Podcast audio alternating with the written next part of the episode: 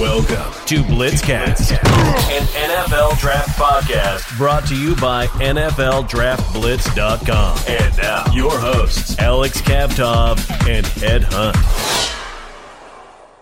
Welcome to another episode of Blitzcast. It's a beautiful Wednesday out there, and this is the best time of the year because during this show, we're going to talk about the NFL playoffs. We'll also talk about our favorite bowl games coming up, but let's start with the college football playoff. The top four teams, everyone knows who they are. And let's start with the first game Clemson versus Ohio State. Number two, Clemson Tigers versus number three, Ohio State Buckeyes. Clemson won the ACC championship game. The Buckeyes won the Big Ten championship game. This is a rematch of last year's matchup in the semifinal. The Buckeyes played really well. They jumped out to a lead. They had a lead for a while, and they looked like the better team last year. But was able to pull out that win in the end. Travis Etienne rose to the occasion. Trevor Lawrence had that big drive in the end. So, once again, we get this dream matchup again. What are the keys to this game, Ed? And who do you think wins it? Well, I, I think the quarterback battle is the key to the game. I mean, you've got Justin Fields going against Trevor Lawrence, and I mean, both of these guys are going to want to go out and show that they're the better quarterback. Because I mean, these guys are competing to be that top pick. You know, if Justin Fields goes out and dominates Trevor Lawrence, then maybe the conversation changes. You know, maybe all of a sudden Justin Fields becomes that number one pick. So this this quarterback battle is really going to be exciting. I mean, this is just a, this is just a close game. And this is a team that that's going to have good offenses. Uh, they're going to have good defenses. I ultimately think that this is Clemson's game. I think Clemson is the better team. Yeah, it's going to be interesting what uh, Brent Venables dials up. He always likes to get creative with his blitzes, with pressure packages. I think he is he has a few surprises for Ohio State. I think he's going to try to be different than what what he applied last year. Clemson has a lot of firepower on offense, and it starts with Lawrence and, and Travis Etienne. Once again, wants to recapture that form. The Buckeyes played good defense against Northwestern in the Big Ten championship game. I don't think they allowed a single point in the second half, but that was Northwestern it's going to be hard to keep Clemson off that scoreboard with all due respect to the Buckeyes. And Justin Fields needs to play better than when he played in the Big Ten championship game. I realize that he was bothered by an injury, but he needs to come back and show people that he can process the information and make good reads because he's got a couple of really good wide receivers on the outside. He can't let them down. According to Bovada Sportsbook, Clemson is a seven and a half point favorite versus Ohio State. So that's what Vegas thinks. I also believe that Clemson is going to come out on top. I actually think that they will cover that spread that they have against the Buckeyes. I mean, with all due respect, Ohio State is a good team, but Clemson is just a notch higher than that. I'm not sure Fields is going to have one of those big games. Like last year, he looked really good, right? I mean, the wide receiver, I think it was Chris Olave that kind of let him down in the end. Remember? Fields threw that ball and Olave broke to the outside instead of staying inside where the ball was placed. And Clemson came down with that interception at the end. I mean, that was a brutal play. I just don't think Fields has that magic this year. He has struggled in some games. I think this is going to be a really close game. Like I think this is like a this is like one of those memorable games that we're going to have. You know, this if if ESPN Classic was still on, I think you'd have replays of this game, you know, going back a couple years. I just I just think this is going to be a great matchup. Let's talk about the second game on tap. It's uh, number one Alabama Crimson Tide versus the Notre Dame Fighting Irish. According to Bovada, Alabama is a 20 point favorite versus Notre Dame in this game. I was surprised about the line, Ed. They're not giving respect to that Notre Dame's defense. I realized that Notre Dame lost to Clemson uh, by 24 points, and Alabama is the best team in the land, and most likely they will win. This is a slap in the face for Notre Dame. So they feel they're not getting any respect. And I'm sure Brian Kelly, that, that's going to be a huge motivational factor for this team. I, I, I see Notre Dame being upset. And I mean, you know, you're not going to lay the points with with Alabama. But I mean, the, this is going to be Alabama's game. I mean, Alabama is the better team here. You know, Alabama hasn't had a close game against anybody. I put my neck out for Texas A&M, but I still I still think highly of this Notre Dame team. I didn't want that to, you know, get watered down in this. I, I mean, I think I think they've they've been probably one of the best defensive teams in college football. Notre Dame has a great offensive line. Um, you know, Ian Book Ian Book is a is a good quarterback, and I mean he's he's gonna have an NFL career. I don't know if it's gonna be you know as a long time starter. He might be more of the backup type, but you know Ian Book is an NFL quality quarterback. You know they they, they can run the ball. Kyren Williams, is able to is, you know carry the load a little bit. So this is not a Notre Dame team that's going to get walked all over, but ultimately Alabama's the better team and Nick Saban's the better coach. I started to ask myself questions like how would you beat this Alabama team? I think if if we're talking about that, Notre Dame has to stop the run. You have to stop Najee Harris, but I, I think it starts with him because if he gets rolling and he's getting picking up those five six yards on first down notre dame has no shot at all. But notre dame has proven that it can stop the run. They've done it against Etienne in the past and they can do it against najee harris. Make alabama one-dimensional. Make mac jones beat you. I understand they have DeVonta smith outside. They got Metchie. I mean they've got some tough wide receivers but i think stop the run make Alabama one dimensional. If you do that, you've got a shot. And obviously, what Notre Dame wants to do on offense is get Book out of the pocket, have him roll out, find those tight ends in the middle of the field. And Javon McKinley, he's got to have the game of his life because I just don't think anybody on Notre Dame's roster at the wide receiver position matches up well against that Alabama secondary. And I think McKinley has got to show it. Uh, he's probably going to get matched up against Patrick Surtain, who's one of the best corners in the 2021 NFL draft, who's going to be a top 10 pick.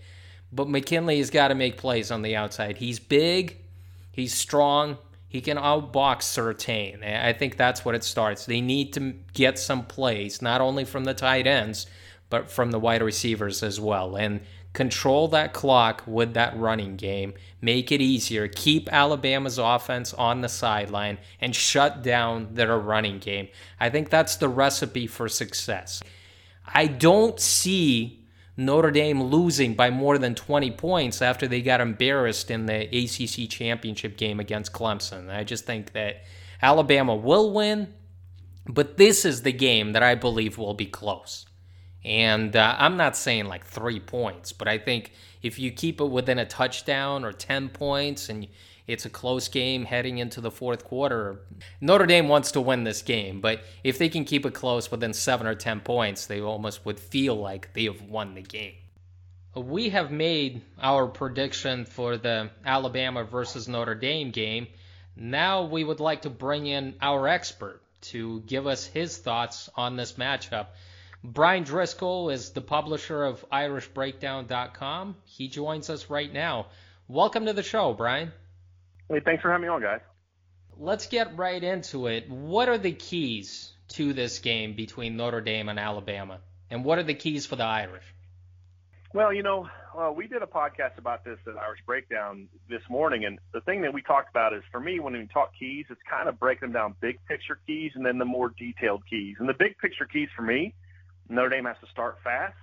They have to win at the line of scrimmage, and Ian Book has to be aggressive. And that's going to manifest ways like first and second down success, you know, finishing off drops, touchdowns, you know, things like that. So the, the smaller, more detailed third down success, success, all that kind of stuff is going to be a byproduct of really those big, which is you got to start fast. Means if Alabama's scoring, you got to match them from scoring. If Alabama's not scoring because your defense is making stops, then you've got to score to gain an advantage. And I think on the other side of the ball for the defense, it's about you've got to control the line of scrimmage. You have to stop the run game. I think that's priority number one. If you stop the run game and you make Alabama be one dimensional, that's where you have a chance. And then after that, it's you have to be able to to do things schematically and with your front four pressures to get Mac Jones out of rhythm. He cannot sit in a pocket in a clean pocket for 60 minutes and go through his progressions. If he does that, he's going to pick you apart.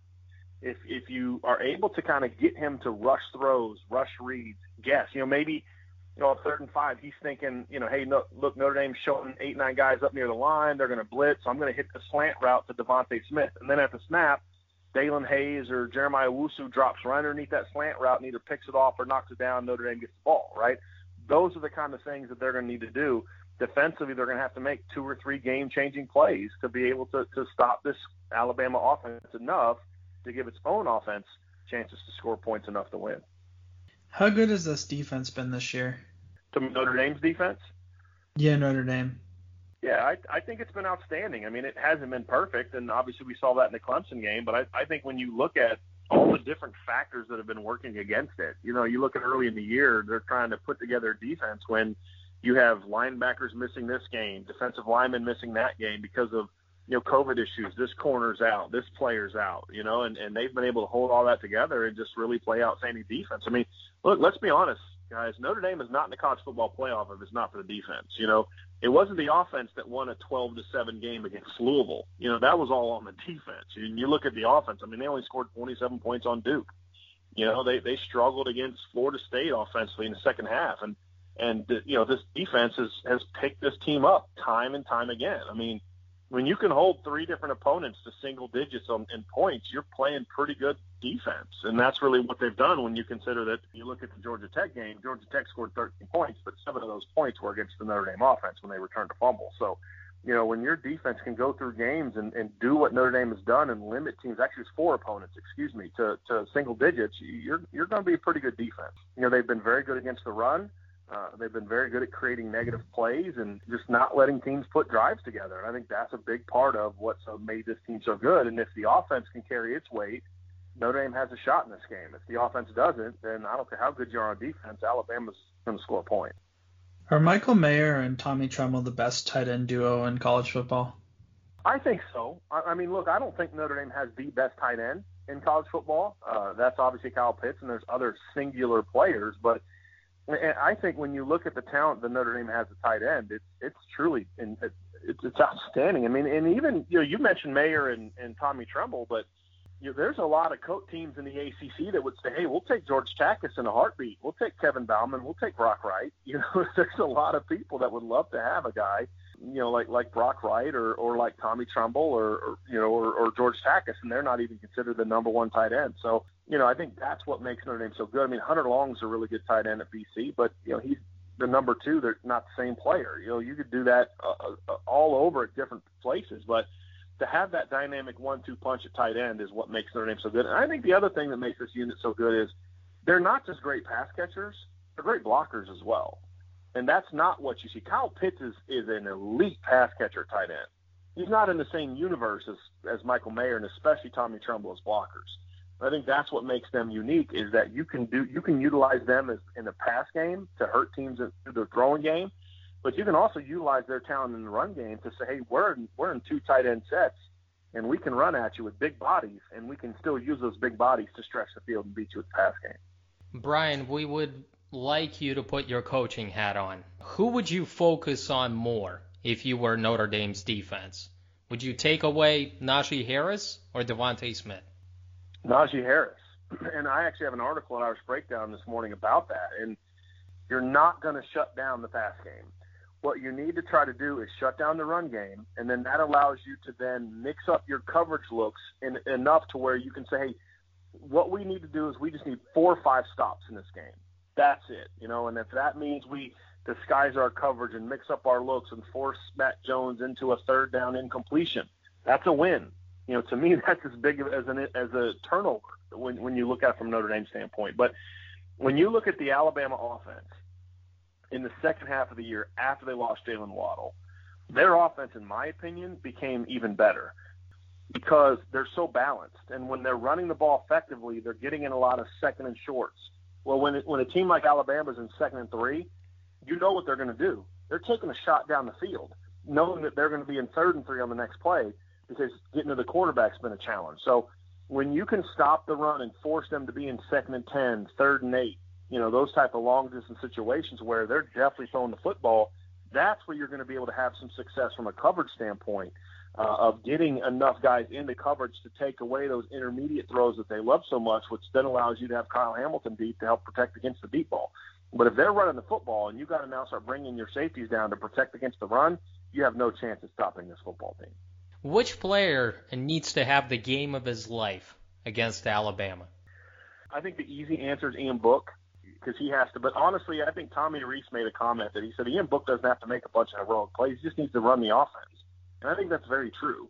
If Ian Book makes good decisions and just gets the ball where, where to the open guys still on time, I think he'll have a big game. But at the end of the day, I, I think what we need to see is I'm gonna I'm gonna cheat a little bit and I'm gonna say, you know, it, it needs to be a secondary weapon. It needs to be a Tommy Tremble, an Avery Davis, a Chris Tyree, some complementary player needs to step up and have a big game. And we've seen that in past years. You know, we've seen that in you, know, you think to you know who made the game-winning touchdown against against Alabama in 2016. It wasn't Mike Williams. It wasn't Travis Etienne. It wasn't you know Deshaun Watson running it in. It was Hunter Renfrow.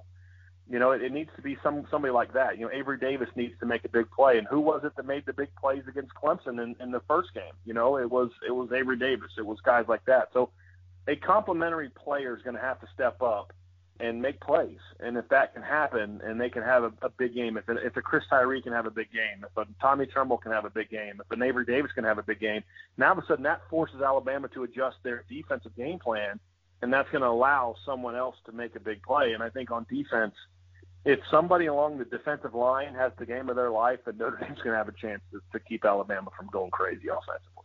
See, I think Javon McKinley needs to have that big game against Patrick Surtain just because Notre Dame relies so much on the tight ends in the middle of the field, a wide receiver has to step up on the outside. McKinley can't have two or three catches. He needs to have like seven or eight for over 100 yards in this game for Notre Dame to have a shot. So let me let me speak to your to your statement there for a second. So to me, I don't think it's necessarily the game of his life that he needs to have. I think he needs to do what he's done in other big games. And to back up your point, no, McKinley has caught at least five passes in six games this year. Mm-hmm. In those six games where he's caught at least five passes, they are averaging 39 offensive points per game. Offensive points. It's over 40 if you include the Clemson game, the first Clemson game where they scored a defensive touchdown. I'm just talking offensive points.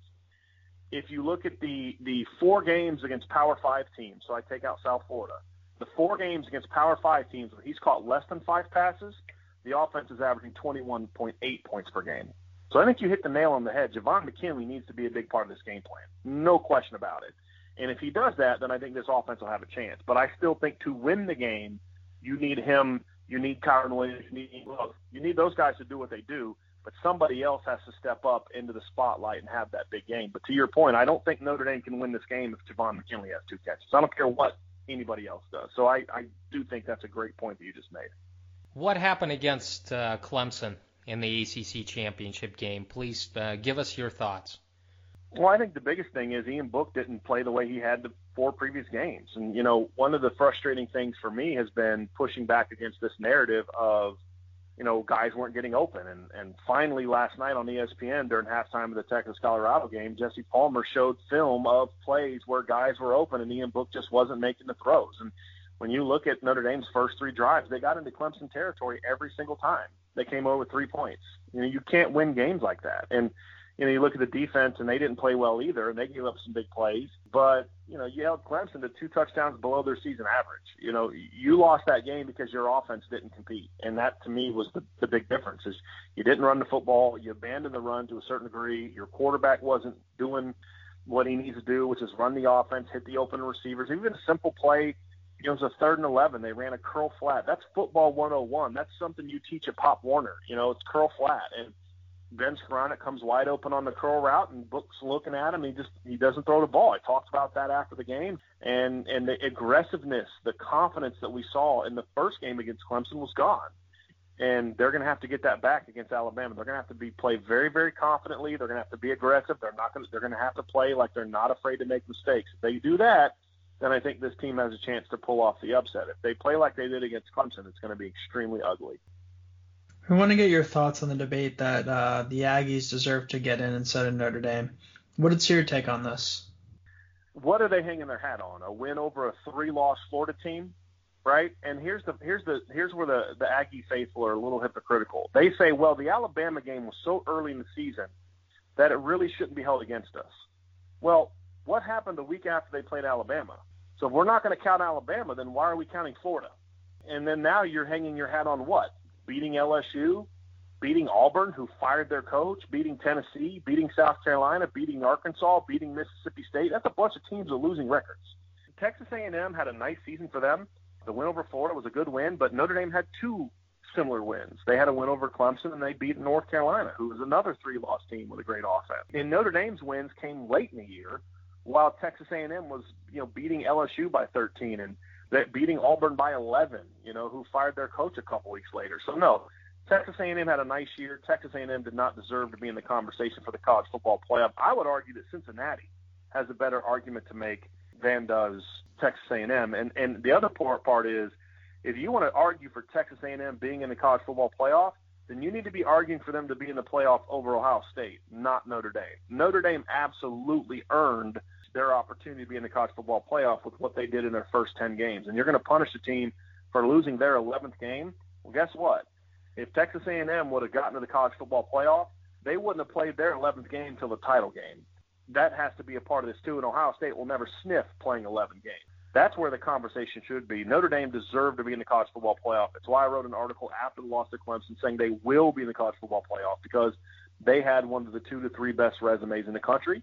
And uh, fortunately for the committee, or for Notre Dame, the committee is not as reactionary to what happened in the most recent game as the AP voters and a lot of fans tend to be. It's about looking at the entire resume, and the entire resume shows that Notre Dame is, in my opinion, one of the three best teams in the country.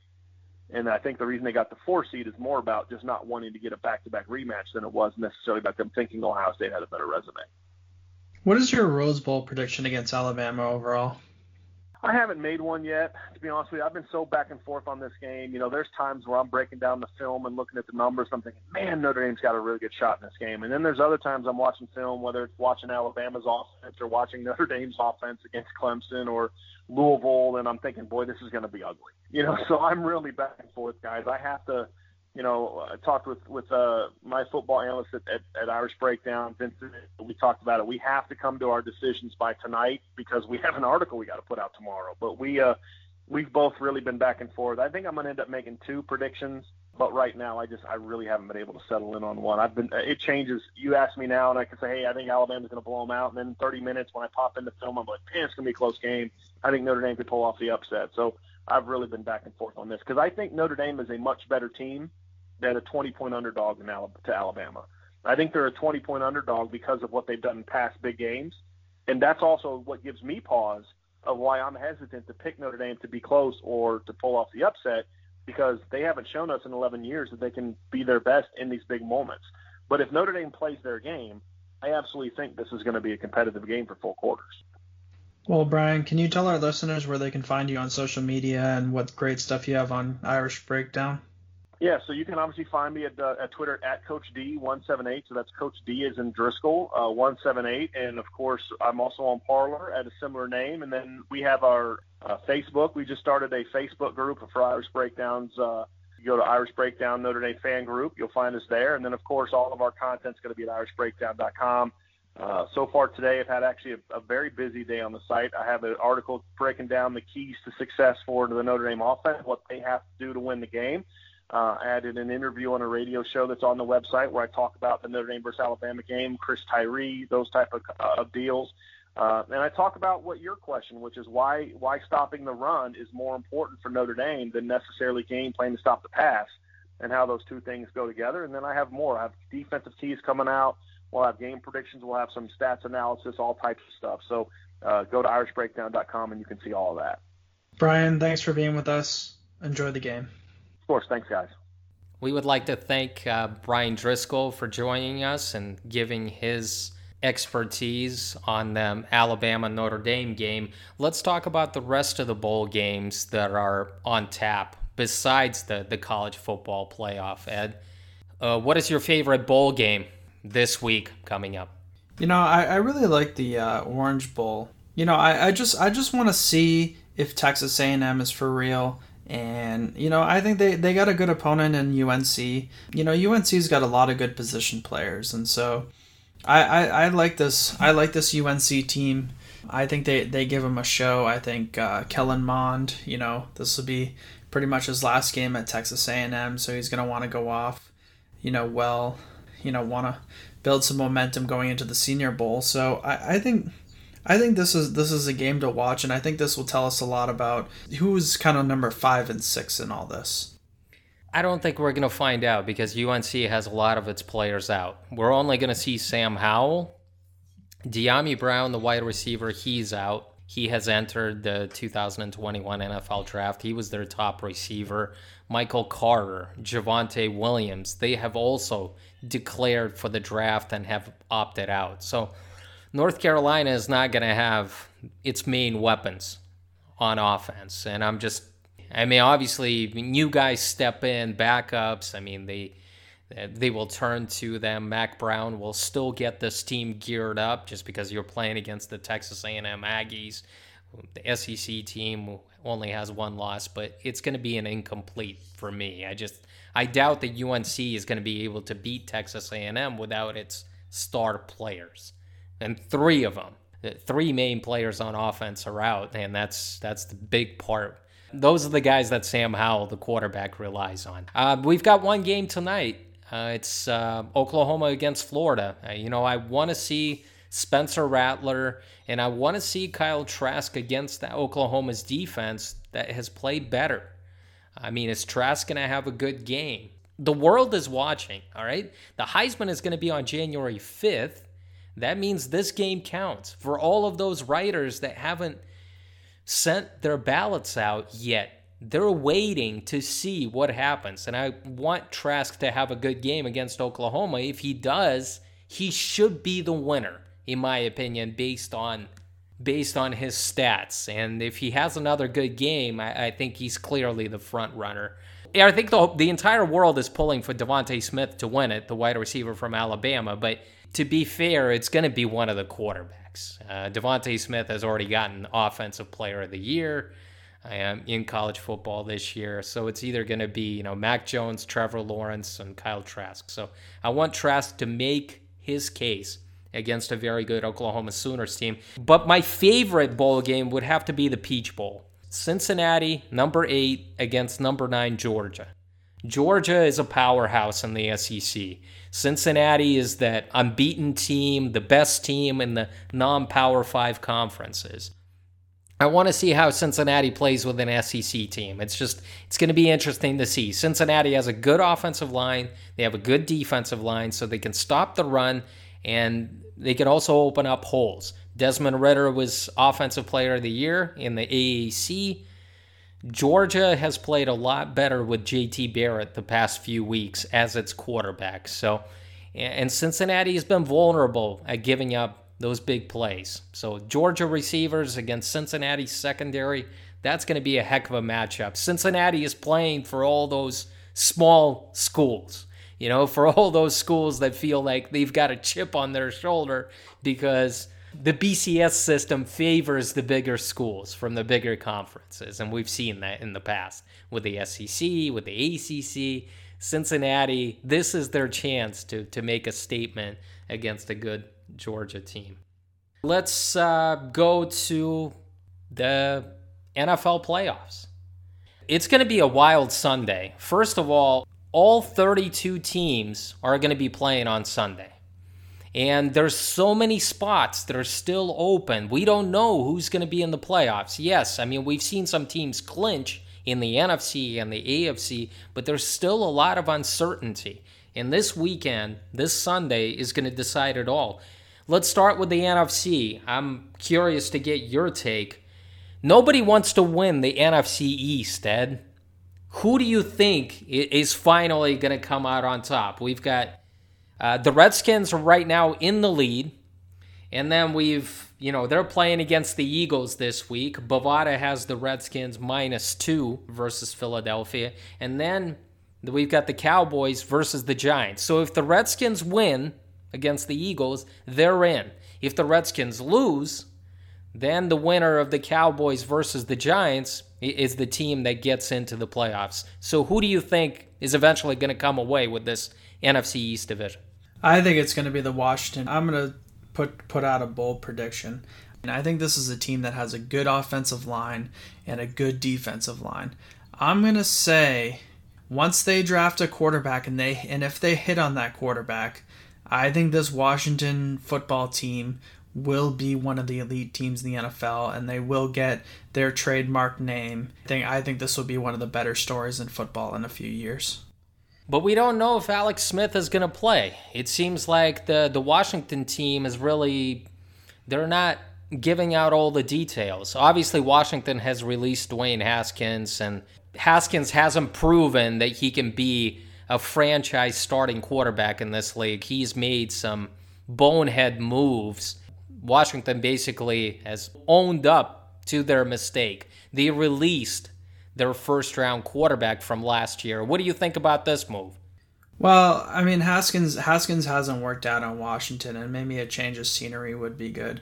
I ultimately think that Haskins is more right now at in, the, in that sort of backup category.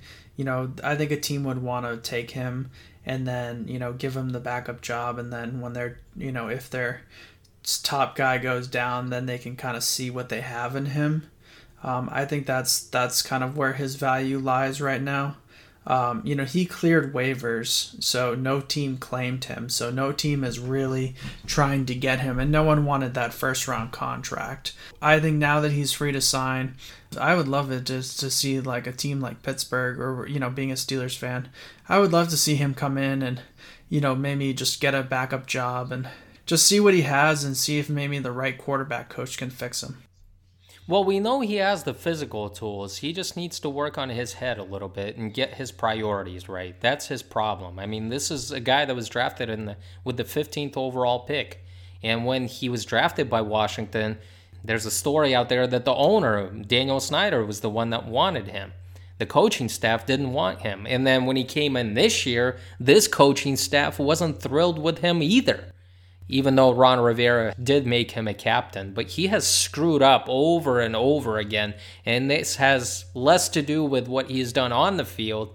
I think his off the field antics have affected him, and he's got to get it right. He's got to resurrect his career. I like this Washington team too because the Alex Smith story. I want them to get into the playoffs, but I'm not sure Alex Smith is going to play.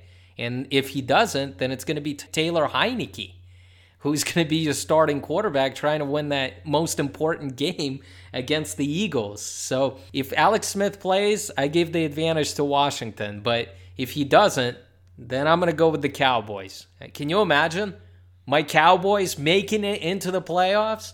And winning this division, I mean, how crazy and silly does that sound? Uh, because predi- a few weeks ago, they, all your predictions would yeah, go, go right if they won the Super Bowl, right? Absolutely. I mean, a, a, team that goes, you know, exactly. A team that goes, you know, like with the losing record, gets into the playoffs and then marches all the way to win the Super I, I mean, Bowl. I mean, that's not. If, if they march to win the Super Bowl, then it'll be Alex Kavtov football psychic. it won't be. That's not happening yet. you and I both know that that's not happening. I mean, if they get into the playoffs, they get a very good Tampa Bay Bucks team, and I just don't think that the, the Cowboys well, will be able to stop. You, you had Josh Allen. You had you had the Bills this year, so you had a few picks go right. So I mean, you had Tampa. I think I, I got a lot of picks right. I got a lot of picks right this year. I mean, we can recap it, but I got a lot of picks right. The one that I didn't get right was the Cowboys going to the Super Bowl, but they've got a shot to win the NFC East, and that would be a- another division winner for me. But uh, again, this has nothing to do with me. I'm pulling for Washington because they've had an incredible story. Nobody thought that Washington would be here today, and the Alex Smith story just yeah, they're they're gonna make a Hollywood movie about it in about fifteen to twenty. And I'm telling you, and I'm telling you, once they get a quarterback, they're gonna be a good team. Let's talk about the the other three teams that are vying for those two spots in the NFC. So we've got the Los Angeles Rams and they're in Arizona Cardinals and they're actually playing this week. And then we've got the Chicago Bears who have the Green Bay Packers. Who do you think gets left out out of this trio? And I want to remind you The Rams don't have Jared Goff. He's got a thumb injury. He had surgery. He's out. Darrell Henderson uh, and Cam Akers. Well, Darrell Henderson is definitely out. Cam Akers, the other running back, is questionable to play. Cooper Kupp has been placed on COVID. So the Rams are down many starters in this game against Arizona. And we're not sure that Kyler Murray is going to play. So this is going to be interesting. No Kyler Murray, possibly, and definitely no Jared Goff. And then the, the Chicago Bears, who have been playing well here recently, they get a, a real opponent in the Green Bay Packers. Well, I think the Cardinals end up winning this Rams game, you know, without Jared Goff. I mean, Jared Goff's going to sit this game. I think I think the Rams are kind of sitting a little bit. I mean, they're not in, but they're sitting a little bit pretty. I think what's really going to help is the Bears are going to lose and they're going to eliminate themselves. I mean, it's just I'm sorry to Bears fans. I mean, God, after after Cody Parkey, and I think this year, you know, it's going to be a disappointment again. So. I hate to I hate to say it, but I think I think it's the Bears who are the odd man out. I'm going to take the Rams. I think uh, the Rams have the better defense against the Arizona Cardinals. I realize that nobody's watching the Cardinals, but Kyler Murray hasn't played that well the, the past couple of weeks. And we know he's going to be banged up heading into this game. The Rams still have a tough secondary. They still have Aaron Donald that's going to apply pressure. So even though the chips are down and all the offensive stars, the Rams just don't have them and they've got a guy by the name of John Wolford, who's the starting quarterback for the Rams this week against the Cardinals.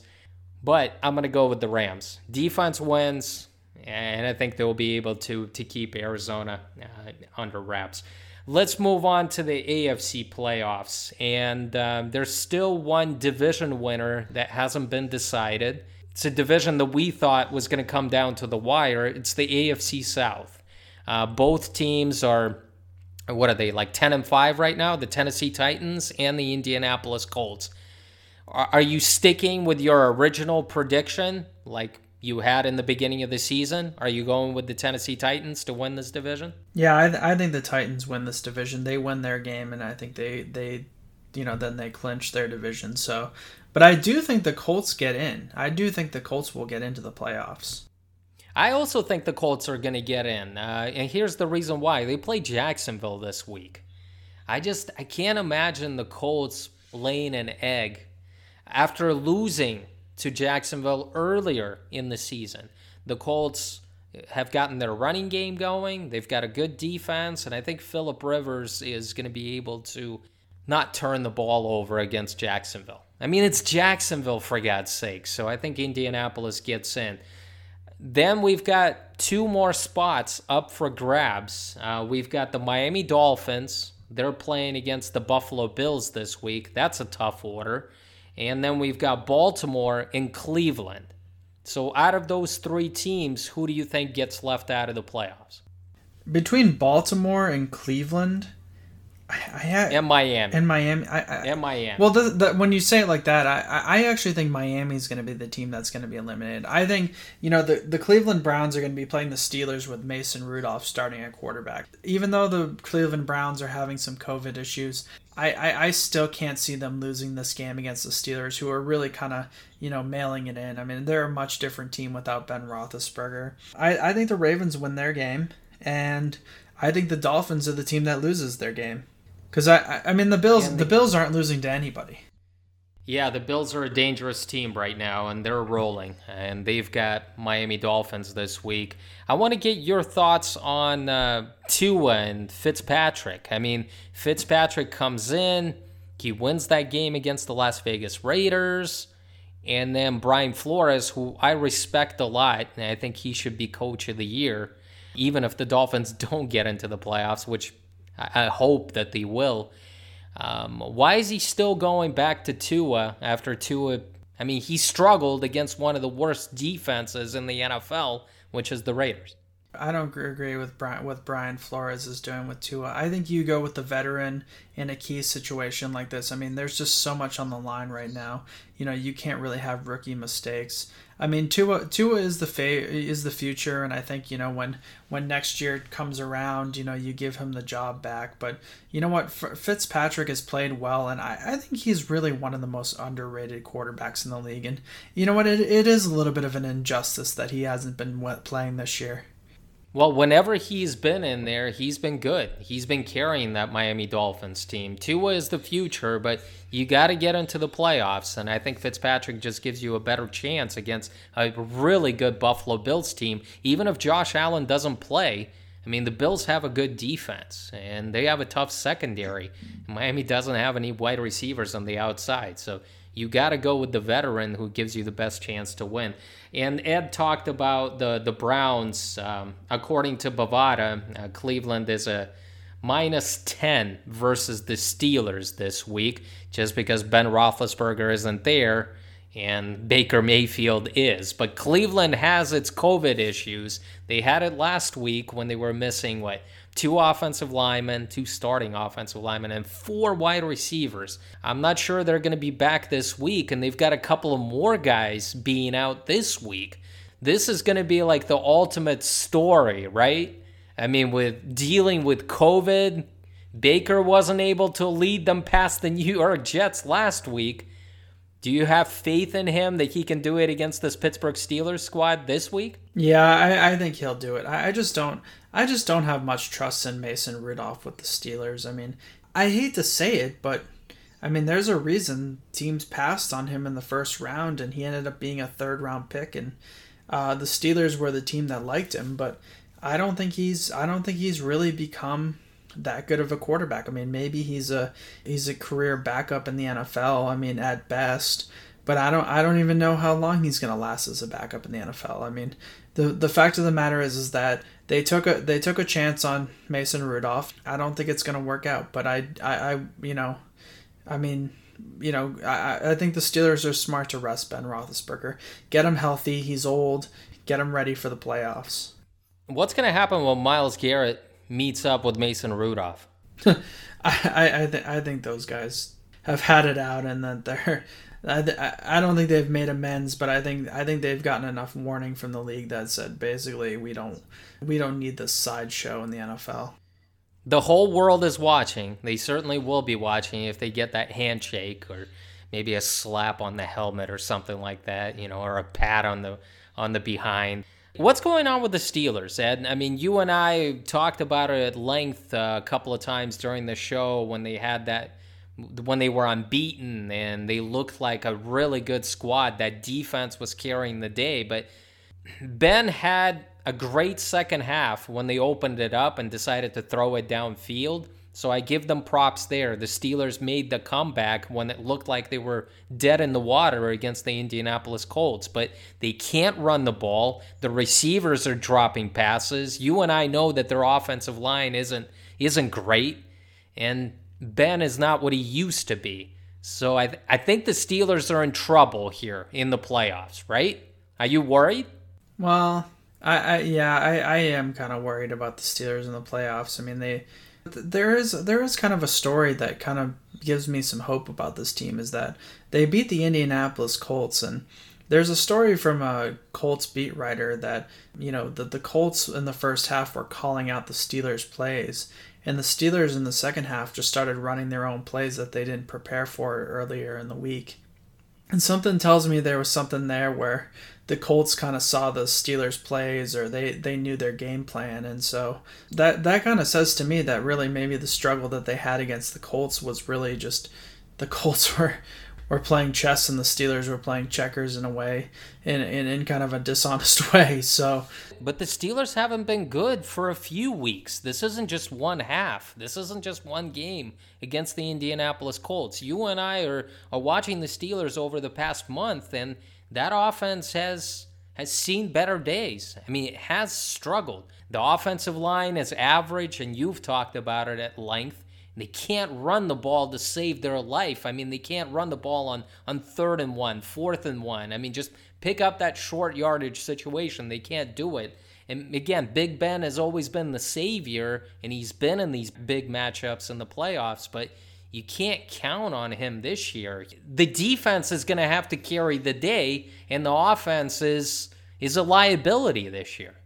I mean, the truth of the matter is, is that they, they need to draft a player on offense next year, whether it be a quarterback or an offensive lineman or something. I mean, just this team has really done a good job building themselves on the defensive side of the ball. But, you know, I mean, Ben Roethlisberger's aging. You said it. I mean, you know, this offensive line is aging cheer up, Ed. Everything is going to be fine. We've we've got a new year coming up. We've got you know 2021. Everything is going to be fine. Make make a wish under your I, I knew tree. I, I knew it was too good to be true for 2020 for the Steelers to go undefeated, right?